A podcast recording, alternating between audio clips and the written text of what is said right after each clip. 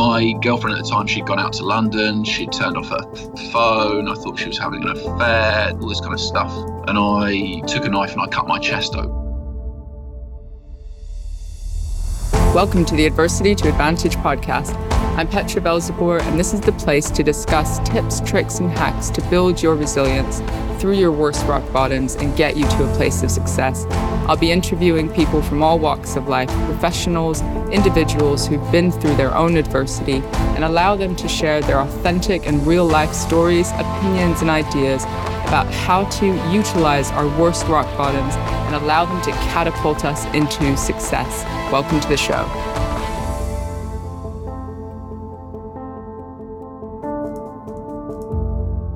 Welcome, everyone, to the Adversity to Advantage podcast. I'm very excited because it's taken almost two years to get this guy across from me on the podcast. Um, and uh, his name is Thomas Bell, but also known as Bipolar Businessman. Um, I saw uh, Thomas uh, speaking at an event. Uh, I believe you got up and got everyone in sort of law firms and boring jobs to, to get really involved. And that's why I sort of clucked you and introduced myself. Um, welcome to the show, Thomas. Thank you very much. Very pleased to be here. It's great to have you here. So, um, fill in the blanks a little bit. What is it? What is it that you do? What are you passionate about at the moment? Um, so at the moment, I am passionate very much about magic. I have taken a long journey through the world of mental health. I've worked with a number of different businesses. Um, I started my kind of journey about three years ago in early 2016 when I decided that not enough men were standing up and talking about mental health.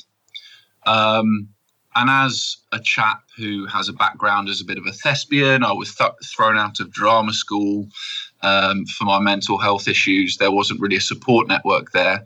I felt that it was only, you know, it was a purpose for me really at that point to say, okay, I can stand up. I don't really care what people think of me, to be honest.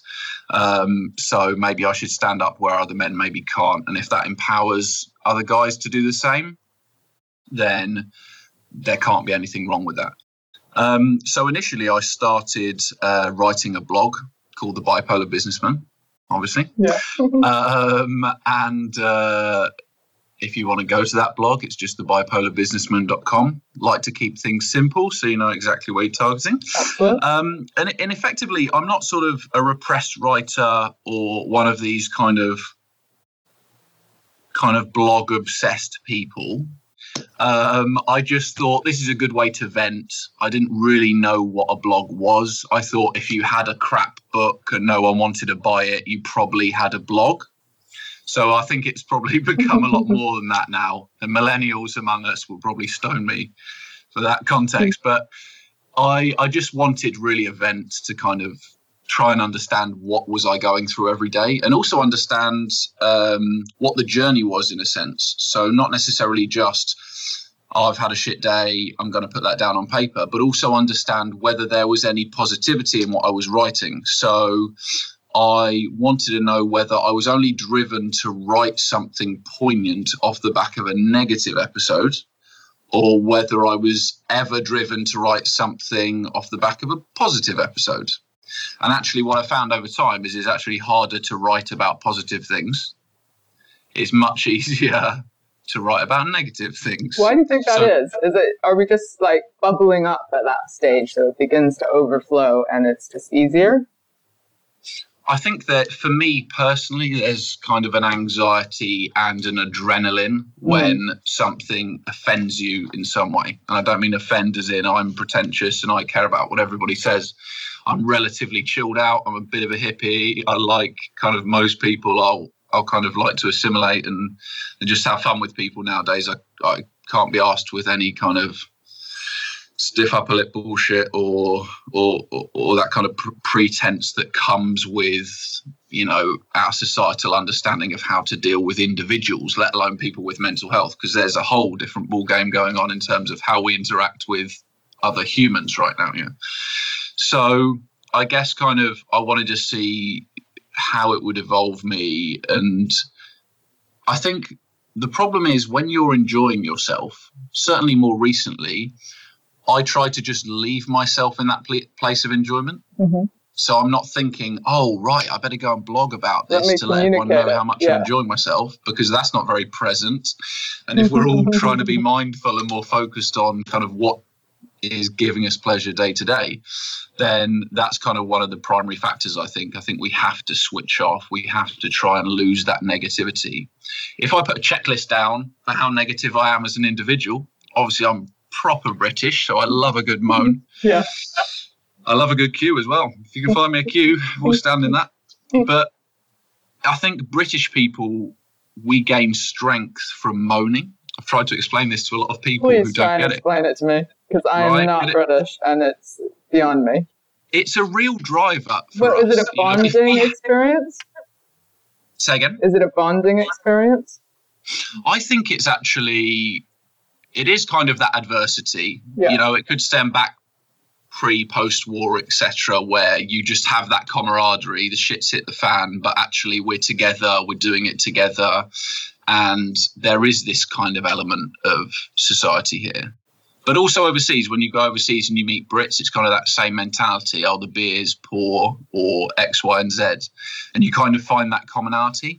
But I think for me, actually, part of it is actually ridding yourself. It's like if you're in a relationship and you're in a healthy relationship and you bitch and moan at each other all the time, and people think, wow, that relationship's going to fail. But you're getting off your chest, right?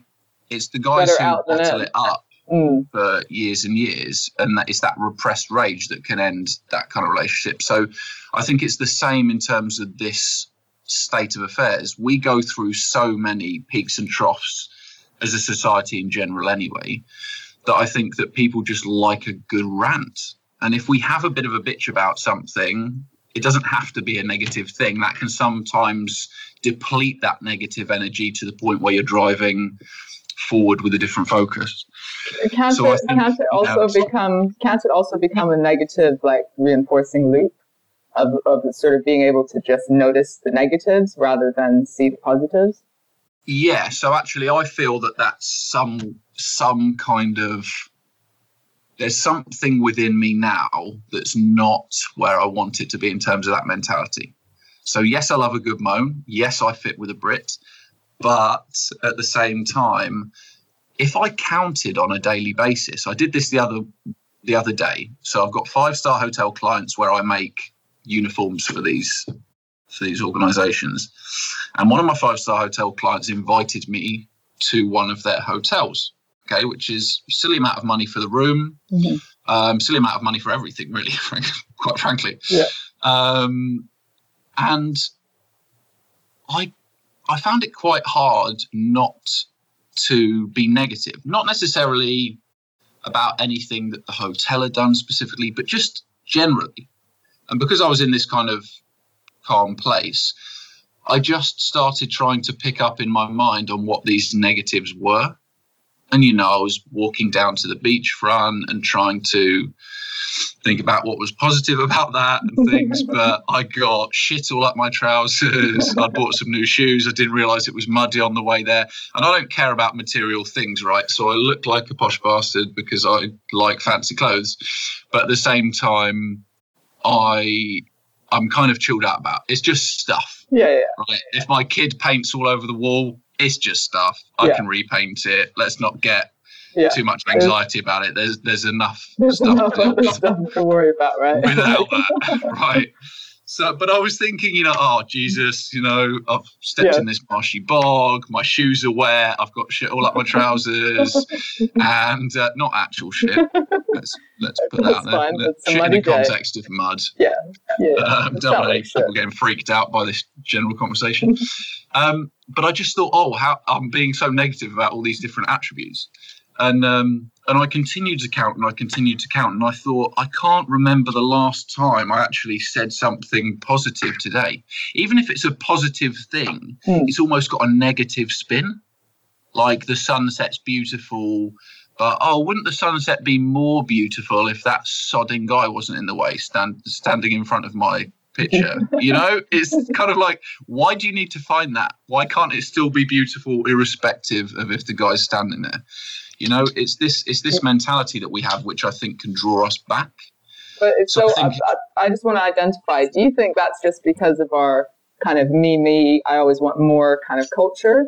Does it have to do with your actual mental health and your brain wiring about how you see the world? Like, what, what do you think that, I mean, and then you could talk about the cultural Brit thing, um, but some people probably find it easier than others.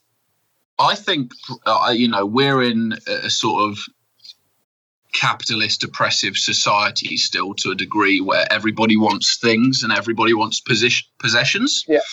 Um, and fundamentally, until you realize that that's not what life's about, you're going to be driven to this, right? And there's an anxiety behind not achieving whatever it is. So I say, you know, when I talk to businesses, I'm often saying, you know, at the start of our life, we're kind of sent to school and we're taught what to learn, but not really how to think for ourselves. Yeah. You know, then we sort of evolve um, and we get to the point where we're told that you kind of have to go to university, you have to get good grades. So we're imparting a structure of what you have to do to achieve success. And then you have to get driving and you have to get your first car. And then you have to go to university. And then you have to pass university. And then when you come out you've got a degree. No one really gives a shit but you have to go and get a job yeah. uh, which is great for you because you know with your background and things like that i've always been of the mindset that it's down to the individual um, but in our society initially it was it was kind of it, for a long time it was very much about what yeah you get a mortgage you get married you die you. yeah um, and and then you leave university, you try and get a job, you're looking for a girlfriend, you find a girlfriend, you have to get married, then you've got to get a house because that's the next thing, and that's a mortgage, so that's a worse situation because you've got more of a job to pay for that mortgage, and then you get married and you have kids and you've missed your life. Yeah. And mm-hmm. kind of this mentality has driven us globally to kind of drive towards possession. And the biggest issue for me in that is that we're never going to find that end gain. You know, if you look at the Dalai Lama and all of the major players in this kind of space talking about mindfulness, they will all say the same thing, which is that we find a point of interest for ourselves to drive towards because that keeps us going day to day. But once we achieve that goal, we find the next point. So we're never going to be at the end of the journey. You might do that for the rest of your life, but it doesn't necessarily mean you're achieving anything. No. Absolutely. Also, in a society where we're told that if we don't know what filter to put on or how to pout as a female, this is what really pisses me off. Um, the, the kind of the female influencer online trying to make it looked like they've got yeah. this perfect lifestyle. Yeah. There was a great documentary actually called Fyre Festival. Oh, There's yeah. a couple of documentaries about this Fyre Festival, the greatest festival that never happened. Yeah. And um, the whole concept concept is around these rich millennials buying ten thousand up to two hundred and fifty thousand dollar tickets for this festival. Um, and then it turned into a complete tragedy. It's brilliant. Search fire with F F Y R E and I think everybody's yeah. going to be excited to explore that journey with them. Um, but we're in this society where yeah. that's the driver, mm-hmm. and it doesn't mean that we're a better person because we know how to look better in an image. We're just trying to portray our life in the way that we feel that we've been programmed to acknowledge what's successful and what's not successful. Yeah, and which this, is this making people unhappy dissatisfied uh, and generally frustrated. And mental health issues are on the rise. Um, so give us, let's go right back, Thomas. Let's hear a little bit about your story. Sure. So, um, first of all, what was the context like growing up? Like, was mental health talked about? Was it something that you were aware of well before your own sort of struggles with it? Um, no, to be honest, not really. I mean, my my father was I mean, he was later on. I found out he was a repressed homosexual. Um, he was with my mother for 14 years. He was in a previous marriage prior to that. Um, and my parents, my mum and dad, were together for about 14 years in this kind of oppressive, controlling, fucked up environment. So my home life was very aggressive. Um, I mean, we had posters over most of the doors because they'd been punched through regularly.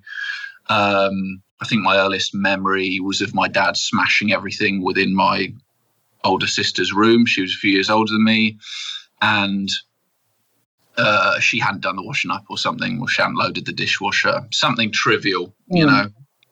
Which is why, you know, kids, if you don't do the dishes, I'm not going to get upset about it. You know, life's too short. Um, so I think you should have structure in your life, but I think you can go too far. So I kind of grew up in this environment where there was just anxiety to the point where a, a police car.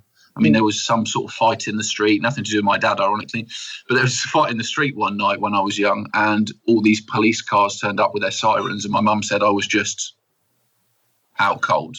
Mm. So I'd I developed a defense mechanism early on that you go to sleep in time of trauma. Mm. So I would kind of try and find a place where I could just go to sleep and then fall asleep and then all of that would go away. But then I wet the bed probably until I was like 14, 15 years old.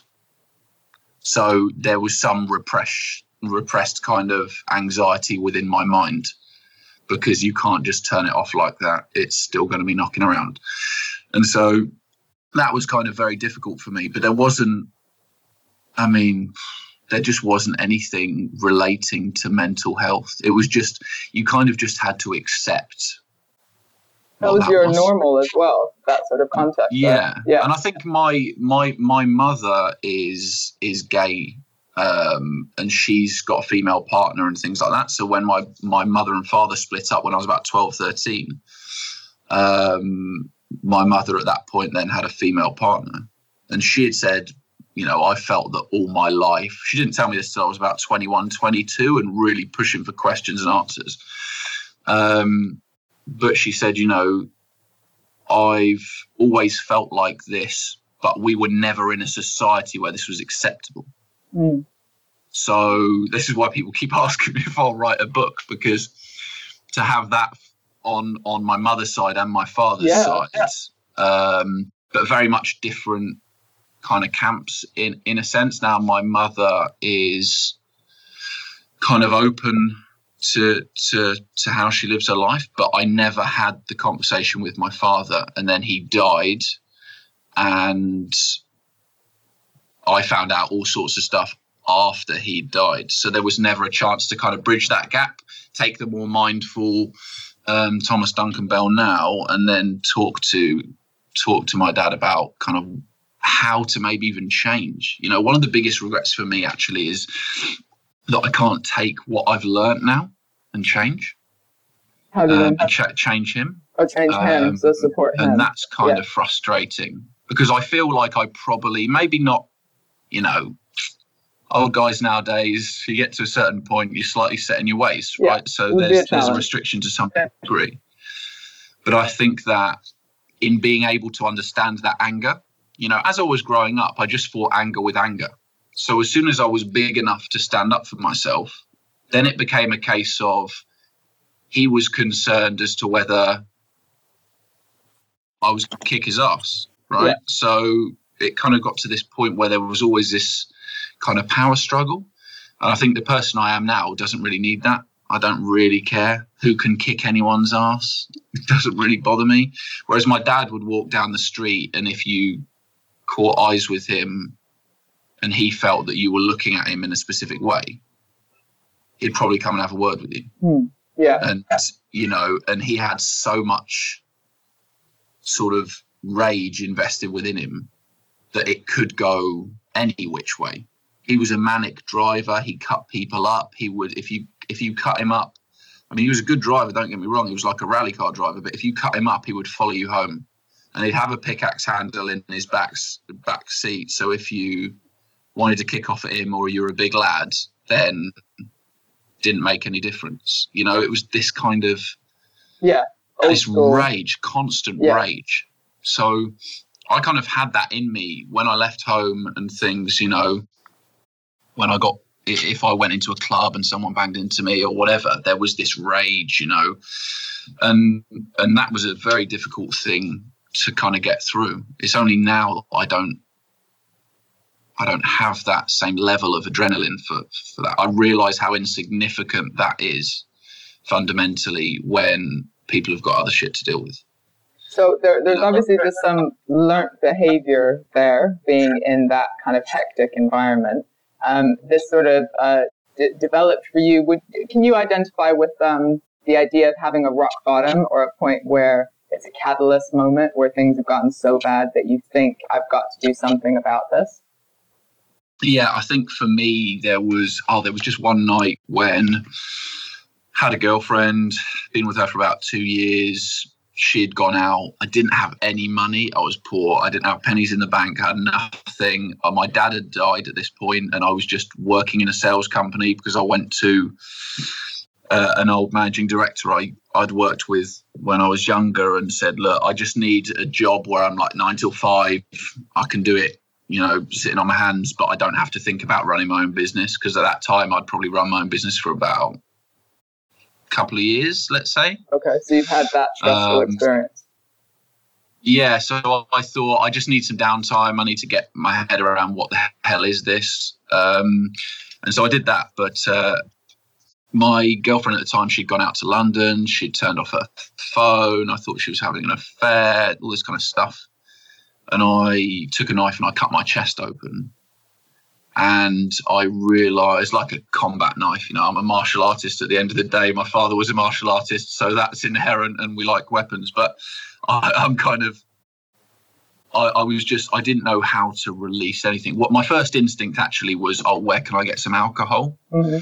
And because I didn't have any money at the time and I didn't have a penny in my bank, I was like, I literally haven't got any alcohol and I've got no way to knock myself out. Mm-hmm. So that was really hard because all I wanted to do was go to sleep and I just couldn't go to sleep because the adrenaline was raging at that point where I just couldn't. So I cut my chest and I thought, this is a bad way. Uh, I'm in a bad way. And I remember going to, I was in Guildford at the time. I went to the Guildford police station and I walked there. It was probably 45 minutes to an hour to the police station, I'd say. So I still had the adrenaline to the point where I would walk that far to seek help. And were, they were took you, me in. Were you, Sorry, were you intending to uh, end your life? Or was it just that I feel so overwhelmed, almost like self harming, like I need to release in some way? I was so part it partly it was that you know I'd, when I was younger I'd cut myself before and this kind of thing and there's I've got tattoos and stuff and the whole concept of you know losing blood to a degree or that release of tension when you go through that kind of self-harming phase so that i guess kind of there was an element of that but also i'd tried to get counseling and support for depression and things before okay. and doctors had just said okay here's some pills here, here's some pills yeah. yeah. and i was like no, Thanks. this isn't great. yeah. Uh, this isn't a great way to do things. Um, obviously, they're a little bit bit less American about it here, so it wasn't it wasn't as bad. But it, I mean, that was the go-to. That was from from the doc, the first meeting with the doctor. Like, no assessment. You don't know who the fuck I am. Yeah. You're prescribing me some pills right off the back. Yeah. Good work. Um, and, and, you um, hadn't been, society. You hadn't been. Yeah, totally. That's exactly what happens. If you're not I hadn't had any yourself, diagnosis or anything at this point, okay. so I didn't know what was going on with me. Okay. So even through the period of drama school and everything, I even thought I was gay because mm. I couldn't get a handle on how was I so sad, mm. but I didn't know why I was so sad. And in my family, it's always been kind of a case of yeah, don't talk about the fact you're sad, right? Just keep it on the down low.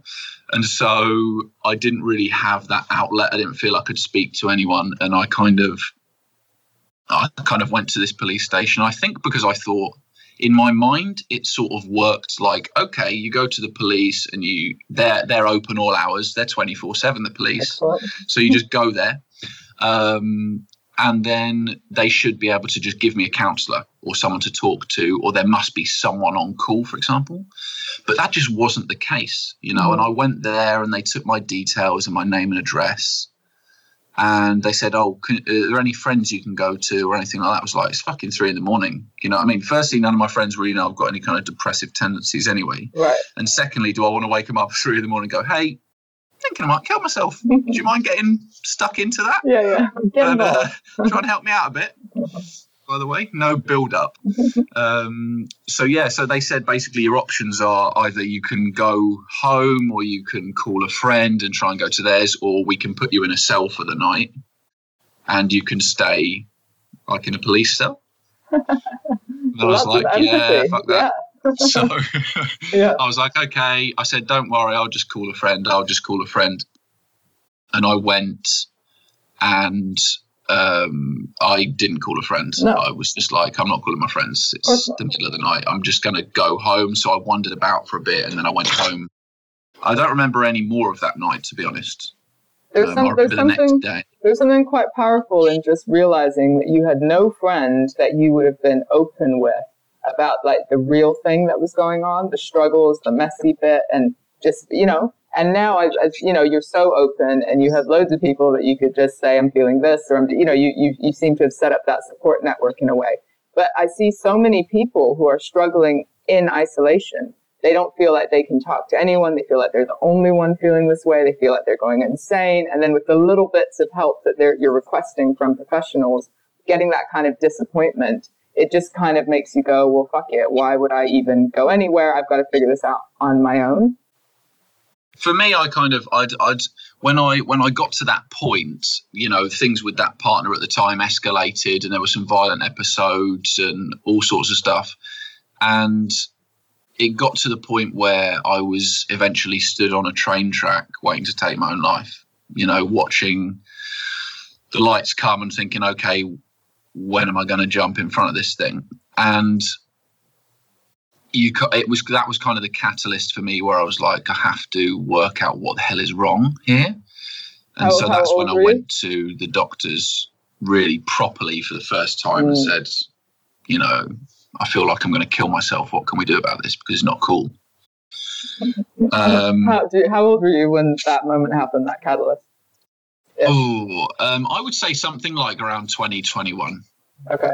So we're talking kind of how old am I now? I've lost all concept of space and time.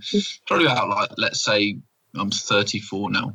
So yeah, a while ago. But Yeah. it was you know, and I was in kind of I was in Guildford in Surrey, so I went to the doctors, and again they prescribed medication, and I was like, okay, let's try this this time. Let's just let's just have a go. So I tried it for about a month, and I was working in sales, and it was great from about 10 a.m. till 3 p.m. And then it got to the point where I couldn't answer your questions. You know, I was doing business with you know places like the Hurlingham Club, where you need to be able to string a sentence together because otherwise it's slightly embarrassing. Um, and so by the end of a month, I just binned them, and I thought, this is shit. Let's get rid of it. I'm going to try and do this on Yeah. my own. Yeah. Um, but then I was kind of, I was upset at the fact that no one said, oh, you can get some free counselling and support. So I thought, okay, let's kind of try and chase that focus.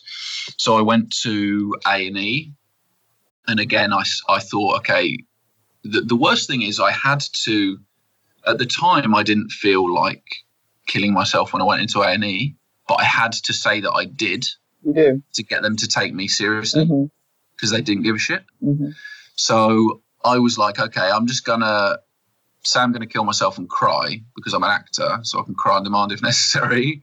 Let's do what I have to do to at least get someone with a degree, a useful one, to actually tell me what the hell is going on with me. And I sat with a guy for kind of four hours, and he gave me a list of questions at first, like 40 or 50 questions, and I started reading through these questions and I said, you know, dude, this uh, these questions are all the same, buddy. You just worded them in a different way, right? Yeah. Because you're hoping that I'm going to go off in a tangent here and I'm going to be all a bit manic over here. Um, and I don't get that concept. But I was like, you know, you've got to kind of give me something that's a bit more dynamic than just the set, same set of 40 questions. I mean, they were really close Hmm. to each other. They Like, weren't even you really by the end. Are By like yeah. question 50, they weren't even trying. It was like, what is your name? What name is yours? You know, it's that that kind of Yoda esque thing. Yeah. And you think, Jesus. You're like, why? How are you trying to catch me out? Yeah. Yeah. So, like, this is all to do with how you analyze what my issues are.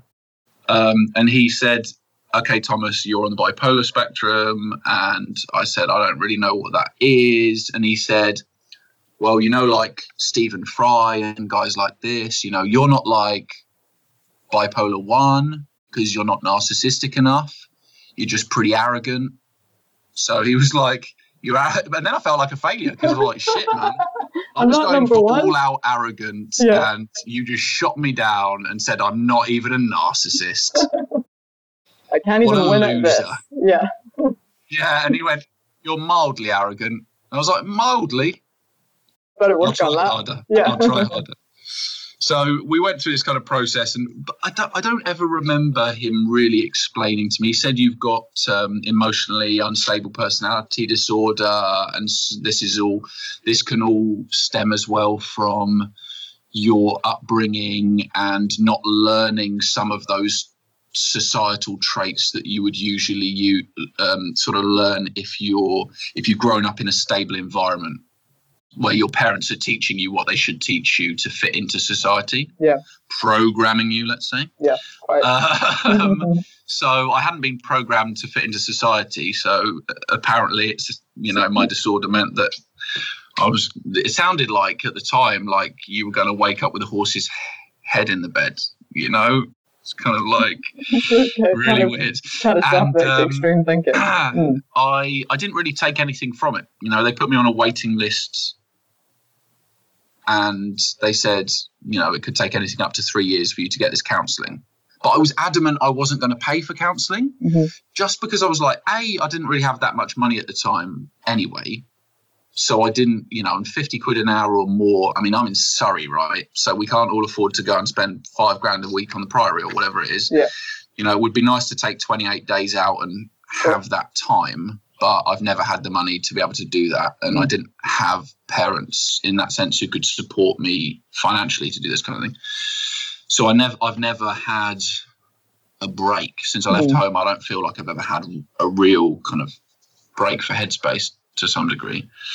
Um, and I was on this waiting list, and eventually um, I split up with this girlfriend. I ended up moving to Essex, but then they flipped me onto another waiting list. Mm. And so I dropped to the bottom of that three month run again. Yeah, you would. Mm-hmm. And then after a year or so, I came back to Surrey and, and I flipped again to the bottom. Yeah. So then we're like, okay, this is kind of like a nine year thing. But at which point I'd gone to another do- doctor. I'd said the same thing about, I'd, I'd made kind of attempts on my own life after that at a later stage um, through overdose and this kind of thing. And I still hadn't really got any kind of counselling. You know, I paid for an anger management counsellor at one point for about six months or so, and this kind of stuff, but it wasn't really getting to the root and helping yeah, it wasn't getting it wasn't getting me anywhere. It wasn't driving me to the next level. So I thought, at the end of the day, this is something that I've got to mentally stimulate myself. I've got to understand how I map my way. I think there's some sort of scientific process called remapping. I've found out now, um, but I, but at the time I didn't know what that was. So I just kind of thought, okay, it's a mental thing. If it's a mental thing, I can train myself mentally to at least rid myself of some of the anxiety or get through certain learn, periods. Learn how to cope with it. Does that mean you started just educating yourself where you could um, while waiting for additional support, or was it just you know, white knuckling it and and struggling um, until some support became available. To be honest, yeah, for a long time it was just white luck- knuckling it. It was yeah. sex and drugs and rock and roll and not really knowing what the hell was wrong with me and this kind of thing. Trying still, to escape in different ways where you could. Yeah, and it wasn't it wasn't very productive to be honest, you know. But I think more in recent years, actually getting involved with the mental health space I came in as a guy who didn't really know anything about the politics and the societal aspects of mental health. I've spoken quite openly about the NHS, which is far better now. And my sister is a, you know, has been a fairly senior nurse and things in the NHS and stuff like this. So I think the the best thing about this country is that we've got an NHS and it's free and we can go and we can be saved and this kind of thing. But just at the time there was nothing for me and mm. there wasn't a support network it wasn't like it is now now you could walk in and there's a whole range of things that you can get mm-hmm. to kind of support you through that journey um, but there just wasn't anything so i think that's that i mean it took 10 years of the drinking and all this kind of other stuff that goes with it, where you're thinking. Mm. And don't get me wrong, I, I, don't think I was ever really an alcoholic. But if I went out, I was binging hard, mm. and then I was eating crap. Mm and you just which is a depressant as well and then you're in that sort of cycle right of escape recovery uh, you know anxiety's worse and it feels worse and you know that whole cycle yeah yeah exactly and i think that that's that's been the biggest problem but now actually talking so when i came into the mental health space kind of back end of 2015 early 2016 that was when I started to look at okay, what are the statistics involved in this? You know, is there anything that you know we could put a dent in? the first statistic I picked up on was that 45% of onset mental health is down to work, workplace environment, how you live your working day, this kind of thing. And I thought, shit, that's like half yeah. of mental health, right? Yeah. So I thought there's definitely something in that. And no one was really talking about it still at that time. There wasn't a lot of buzz. It wasn't like on LinkedIn you jump on and there's a positive story of something, which yeah. you get every day now. Yeah so there was just nothing at that time and so i that was when i started the blog and i started going to speak at events and i was getting keynote speech. i mean 2016 was mad to the point where i nearly burnt out just because i was being asked to come and speak everywhere and was that just off the back of the blog like you doing your sort of ranting or release or trying to talk about it and then you started realizing that men weren't around and you, and you got noticed th- actually, at first, it was because I went to a networking event and there was a mental health charity there called Oakleaf, who are kind of my primary mental health charity. They're, they're like a vocational charity. So they teach people um, all sorts of vocational skills to get them back into work. So it could be anything from alcoholism through to military guy with PTSD. Mm-hmm. So they've got hundreds and hundreds of clients. And they were there because they're trying to promote they don't get any crazy sponsorship and things like that because they've got a certain amount of publicity. But if you haven't got the BBC and all that jazz, people don't want to throw money in the pot, right? So they were kind of living on borrowed time. And I thought, okay, I want to kind of support these guys. And when they started, one of the ladies, Deepti, got up and did a speech about men's mental health. And it was at that point that I went, mm. okay. Mm. And then when she spoke about the fact that men don't put their name to it, I thought, haven't got any money. Yeah, but how else can so I help? Who who gives a shit? How yeah. bad can it get? Yeah. Because at the time I was thinking all I was caring about was like, what do people think of me from a societal perspective, and have I got enough money to be sustainable? Yeah. And so I was kind of like, okay, so I've tried this whole getting everyone to like me thing, fitting with society, trying to drive for revenue. And fundamentally, everyone seems like a dickhead anyway. so what's the point in trying to pander to those assholes? I'm going to basically just scrap all of that, only work with people that I like. Did it with my clients too. You know, a couple of years ago, I just went, okay, 650 customers gone, you know, and I've got probably 12 to 15 that I want to work with, let's stick to those.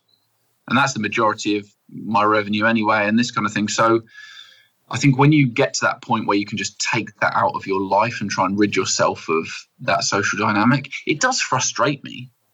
If you, you know, walk into an IOD conference or whatever it is and you meet people who are dis- disingenuous or, you know, that pisses me off. Yeah, it pisses me off a, a, lot, you know, and people are trying to pander to me all the time, saying, "Oh, can you, you know?" After after I set up the blog, you're right. It kind of that was, I guess, that kind of was the catalyst for wider things. Mm-hmm. So my blog is not like the most well-read blog on the planet, right? But I've managed to reach a million people over the last three years through that spidering into all sorts of things from the keynotes. At one point, I was writing for a magazine which went out to 120,000 people a month.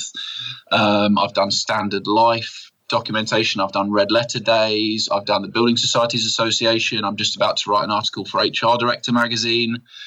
You know, um, and so all of these different things culminating into this one message kind of went out. And I met sort of how I was propelled into the keynotes, I guess, as a priority was because I got my blog was seen by a couple of vice presidents at Unilever. Um, these guys sent it to a guy called Jeff McDonald, who I know we both know quite well. Mm-hmm. Um, and Jeff invited me for a meeting, and said, I've seen your blog, I like your blog. You know, you're running small businesses, you're working with people who are SMEs effectively as mm. well. and I was a FTSE 500 consultant, but I had a lot of focus on changing the mental health within smaller businesses because I was acutely aware of the fact that a big organization can do things because they've got money. Mm-hmm. So they just should, basically, or sure. you bullshit. Um, and then the smaller businesses were like people like me, where actually you could end up jumping off a bridge if it really gets to that extremity. And so I thought, you know, there isn't really any help for those people. There's not help for entrepreneurs to say, actually, it is okay to feel shit. And how do we evolve that for you? And how do we change your mindset?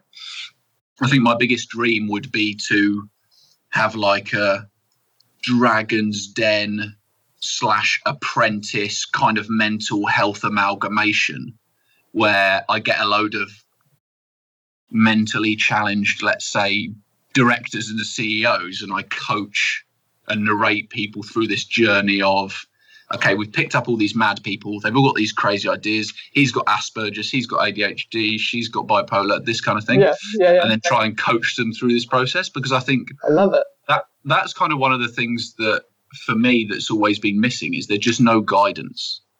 You know, and if you especially, don't seek guidance, yeah, which you did a lot. Well, and especially not for people who want to achieve and be successful and run businesses and do all those things and may have a diagnosis or something that they're struggling with. There's almost this little assumption that if you've got a diagnosis, great, get some support, and then just like aim low, you know, aim low, work in like a nine to five, like maybe work part time, hopefully get some yeah. support from other people, you know, that kind of thing. And I that really annoys me as well because I think there's something around choice and yes, some people need that kind of support or even want that as part of their lifestyle. And there's no criticism about that. But I'm, I suppose what drew me to you is like, well, what about the people that fucking want to win and achieve at life and also have a past or a diagnosis or, you know, like where's the guidance or mentorship for those people? When I was at school, we didn't have any kind of focus. So basically, I was um, I had some scouts looking at me as a youth Olympic swimmer when I was young. I was swimming from about four years old and competing from six. So, so you got that competitive six vibe. Days a week. Say again. You got that competitive vibe in you. Yeah, so I had that initially. Then when I went to school, my parents split up and things like this. Um, like I said, when I was 12, 13, and I'd been to a range of different swim clubs. You always get bullied because you're kicking everyone's ass. So I'd been through four or five swim clubs in different areas, always got bullied to the point where they were like, shit, if you can't beat them, join them because he's kicking everyone's ass anyway. So we might as well hang out with the top guy, yeah? Yeah. And you kind of went through this weird hierarchical thing. And for, for a kid who's going through that at home as well, that was very difficult. So when I when my parents split up, I decided that I would jack that in and I then didn't have a purpose. And I was creating some disturbances at school and things like that. And a teacher said to me, um, you know, I want you to be in a play. And I said, okay, but I'm not doing any of that bullshit where you have to go and audition and all this kind of stuff. Just give me a part, I'll do it. And then I can get out of this after school detention so my mum doesn't have to come in and I'll get bollocked, you know? And um, so I did this play, and it was kind of, other than that, there was not really any guidance at school as to what can you do with your life. So then when I left and I went to drama school, my mum didn't want me to go on a gap year or anything because she thought I wouldn't go back into full time education. And she was a teacher and she knew that I was a bit all over the place. So she knew that I kind of needed a focus. But in reality, probably, I, you know, when I left, I definitely didn't know myself when I left home. Mm. So that year and a half or whatever I spent at drama school was totally fucked. And when I was kicked out of there, I didn't know what to do. What do thespians do? They go and get jobs in telemarketing or sales or whatever. So I'm running my own business now, and day to day, it's still not, you know, I'm great from a commercial perspective. I can make you money like really fast, but can never seem to keep my own, ironically. um, but I think I've di- I didn't want to be the bipolar businessman this is not like a dream for me. This wasn't your like eight year old like, what do you want to be when you grow up? I don't want to specifically. I don't. I like the concept of entrepreneur, but now it's overused and it just pisses me off how everyone wants to be an entrepreneur. And basically, what you've done is you've made everyone look like they just dick about. So there's this That's concept true. of entrepreneurs now where it's like, ah, he's an entrepreneur. They kind of fluff about. They don't No. really do much. They talk about a lot of ideas, but it's all bullshit. Um, and so there's there's that kind of thing. I didn't I I didn't really I didn't really aspire to be. I mean, my first year in sales, I was I went to an audition for LAMDA, which is another major drama school, and I was given a recall audition, and I didn't go. Almost because of like the anxiety of going back to that after Mm. I'd started to earn some money month by month and I was feeling a little bit more comfortable. But I really wanted to go, but I don't I don't know why, but something stopped me. I don't know whether it was this fear of rejection or what if they then turn me down or whatever Yeah, not being liked. but you know i'm i still i still don't know what it was that stopped it and then i continued in sales and to, to i set my own business up when i was 20 but it's there's every day i'm questioning what the hell do i want to do frankly if i could just work at lego and introduce lego to businesses as a mental health stimulus i think that's probably the role of a lifetime you know they, they use I it in leadership, don't they? They use Lego.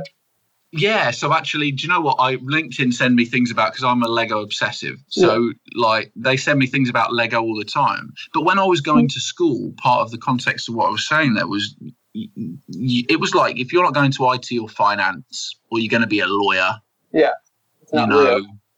I had loads of Indian friends at school and they they all wanted to be doctors and lawyers. It was very much driven by Cultural. the parents there. And I, but my mum and dad had never really said this is what you have to do. So I, you know, I had kind of flexibility. It wasn't like they pressed me or said you have to do X, Y, and Z. So that can My feel dad had done a lot of overwhelming, right? and stuff. It can feel Yeah, so overwhelming. in that sense, that that was kind of cool. But probably they felt like he's got enough on his plate without us telling him what to do as a job. Um, but then once I was in a job, you know, I was saying to my mum, "Oh, I want to be a millionaire and all this kind of thing. I don't ever want to have to worry about money and this kind of stuff." And she was saying, you know, it's okay that that you know you you're not going to be a millionaire. You know, you don't have to stress about that and blah blah blah. And I would call her up and I would talk about how sad I was doing sales jobs and this kind of stuff and working in a business. And she said, you know, you've got to stick at it. You know, I've never liked my job. You know, for the majority of the time I've been teaching, I've not liked it. And you just have to do that. That's how life works. And you mm. have to go on and you have Yeah. to make your money in that role and that kind of thing. And I've never been willing to accept that Right. but I don't. But I never knew how to bridge the gap to what I really wanted to do. And then I was always fearful. It's not like even really worried about whether I got any acting jobs. Right? I was convinced I was going to kick everyone's ass anyway. I'm still arrogant. convinced that I'm probably a better actor than most of the people who come out of my drama school. You know, but because I'm three dimensional and they just, you know, Hmm. live in the baseline, right? Yeah. So, but I, I, it's, it's how do you find that mechanic that makes you tick? In a sense, I guess is a big question. Yeah, I think it's um.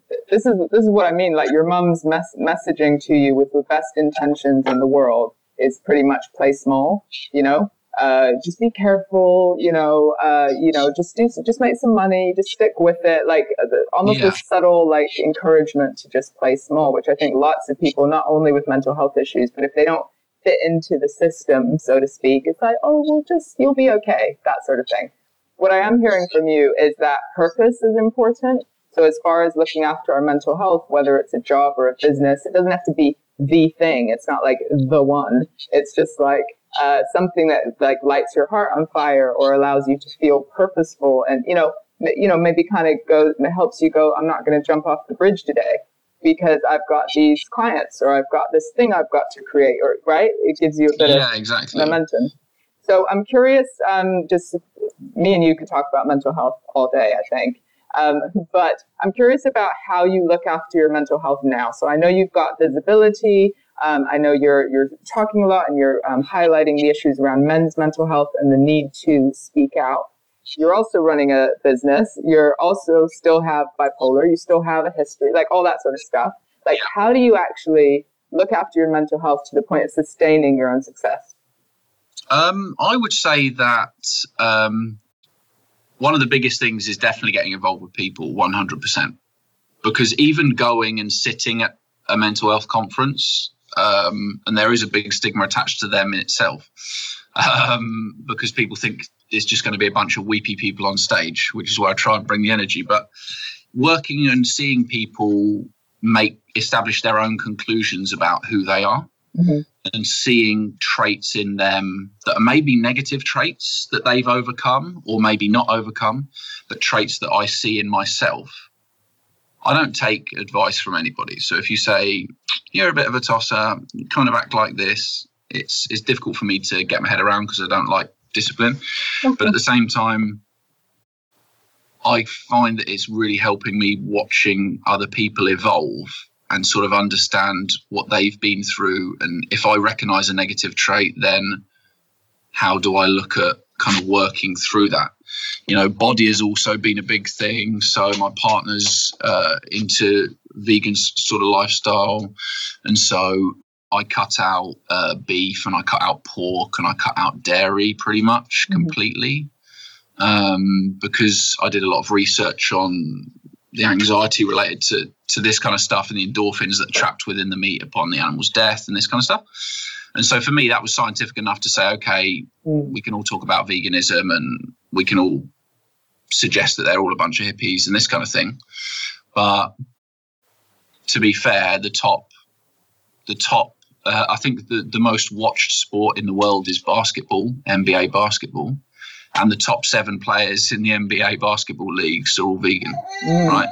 So when you've got that kind of thing up against the context that there's this anxiety that could be adding, you know, mm. I didn't know, you know, whether meat, meat, would add this anxiety or whether it was some kind of propaganda.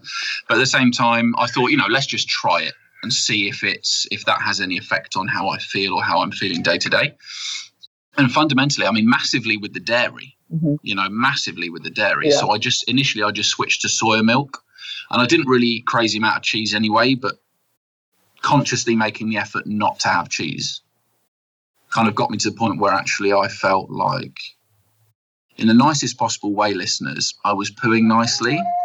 Um, my stomach was feeling great. Yeah. I wasn't feeling, you know, You're this turmoil all the time. So it was kind of it went from my body just feeling kind of in disarray to feeling much better or certainly more energized in myself.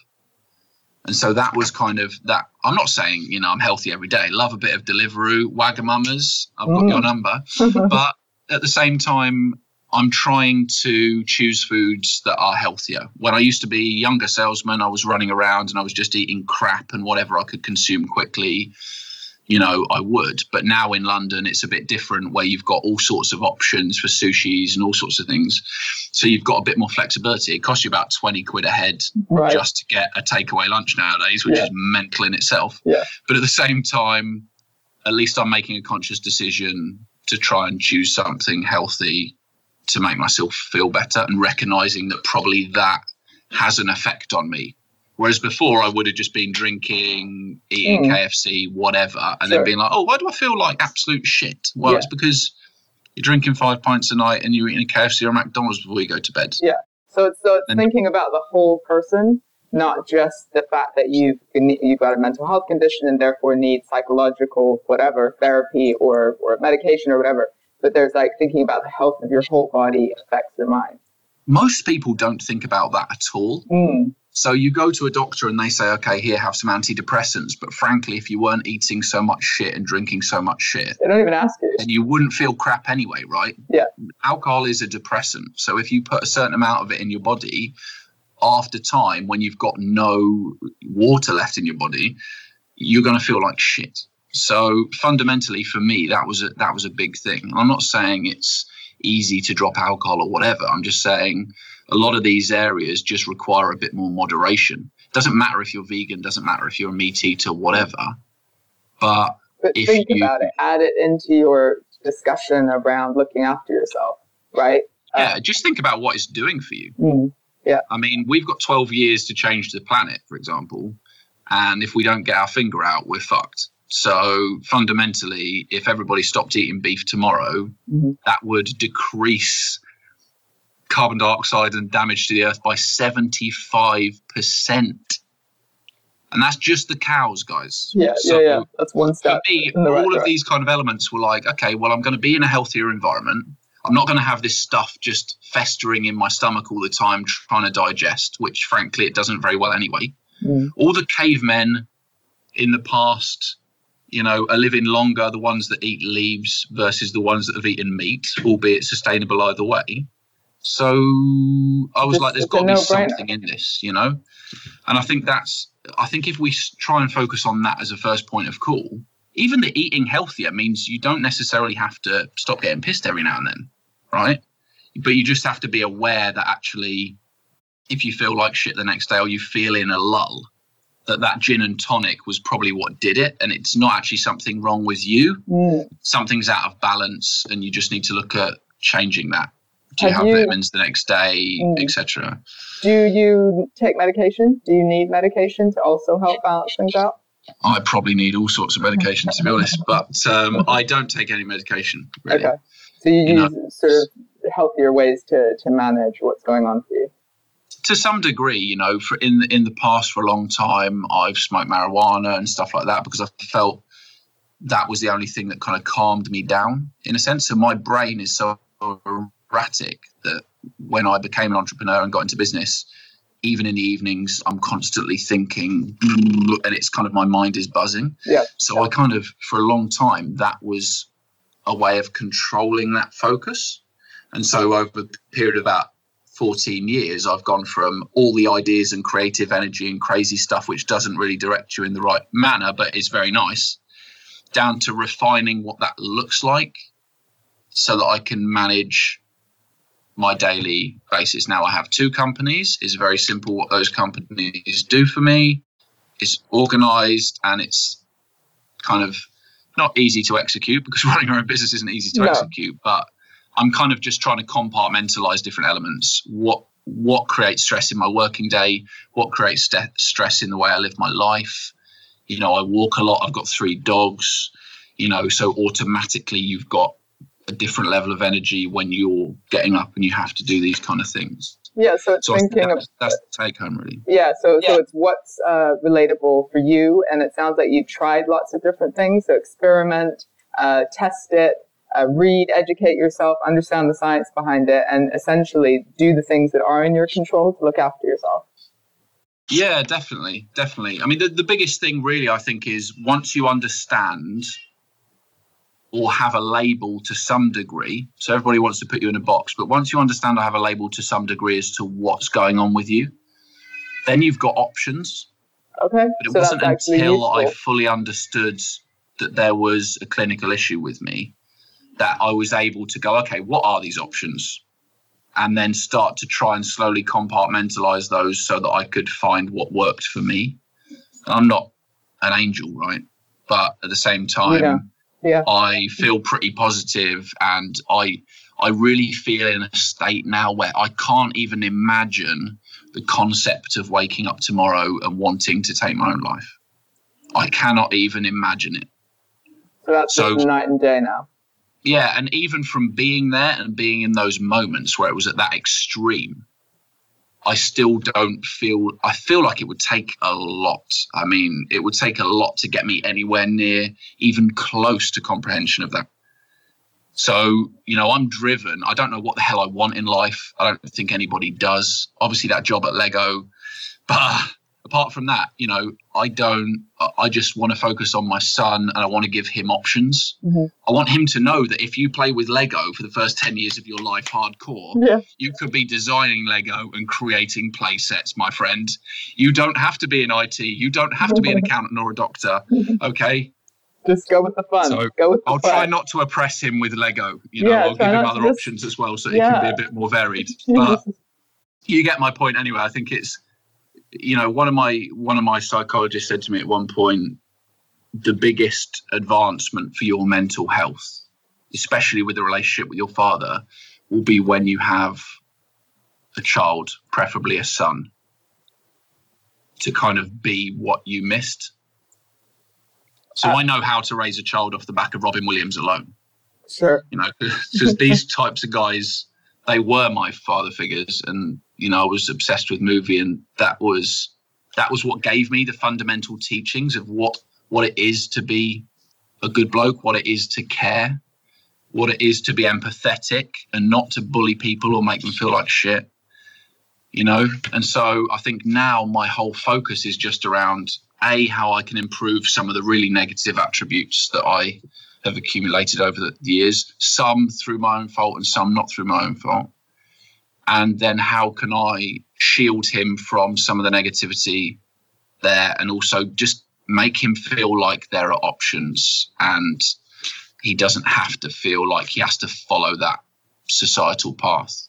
Amazing. I know that I've got two kids and uh, it's pretty scary when we don't do the inner work and begin repeating patterns from our past, you know, uh, without intending to. That's a fucking wake up call. Uh, but it's also a good motivator. I agree. I agree. yeah. I'm feeling that pressure. Yes, yours is quite young. Mine are quite a bit bigger. But um, yeah, but it's a great motivator as well if you do the relentless self work uh, through varying means and learn to manage your, your own mental health.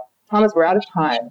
Um, I feel like I'll have to get you on again, and we'll just have to talk work. We'll have to talk entrepreneurial because I'm in that space where, yeah, it's a, it's about hustle, right? It's about hard work. Yeah, I should be motivating you to be an entrepreneur, not saying sack that off and no. but no, I think what you're saying is be an authentic entrepreneur. If you are one and you have a mission that you want to create, well, then work your ass off for it, but also look after yourself, right? Um, yeah, and don't be disingenuous. No, I, I, I, I I agree. I think across the board, it's the disingenuous that's fucking annoying, right? It's the people who are living the fake version, as we talked about earlier, through yeah. their, their kind of Instagram idea of who they think they should be, and are coming to me as a therapist. Go literally the amount of clients I have that are 30 something going, I'm miserable, but everyone thinks I'm this and I'm on this track and I don't even want to do it, you know? Um, and I'm like, it's never too late. Switch it all up, you know? Think for yourself, right? Um, who knew that my cult upbringing would give me such a strong voice for the people, right? Know how to, I know, yeah. think Sorry. about, think for themselves, right? um, you are preaching. You are preaching. It's good. It's good, but it's in the right vein now. You so get it, though. Good to go. I'm, I'm preaching to, to, the converted in this case. Um, exactly. Well, I agree. I agree. I think we'll we'll preach together at some point when it comes to, to mental health and even clinicians. Like I want to shake a few clinicians and just get them back to the human element of empathy and truly listening. You know. Uh, I've got loads. They all want my number so they can talk about curing me. So I'll I'll pass them over. Let's do that. Let's do it. Let's do it. Um, Thomas, thank you so much for your time and telling us a little bit about your story. If people want to connect with you in some way, where can they find you? Obviously, the, the blog, the Bipolar Businessman. Anywhere else?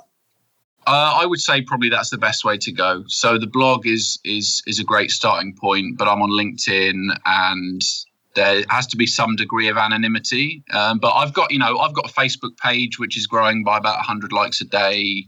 Yeah. You know, which will probably be 30 or 40,000 in the next six to 12 months, and then, you know, so I'm trying to find different ways for people to interact. So I've got a LinkedIn page, I've got my Facebook page, and the blog as well, so that people feel like they can contact me direct.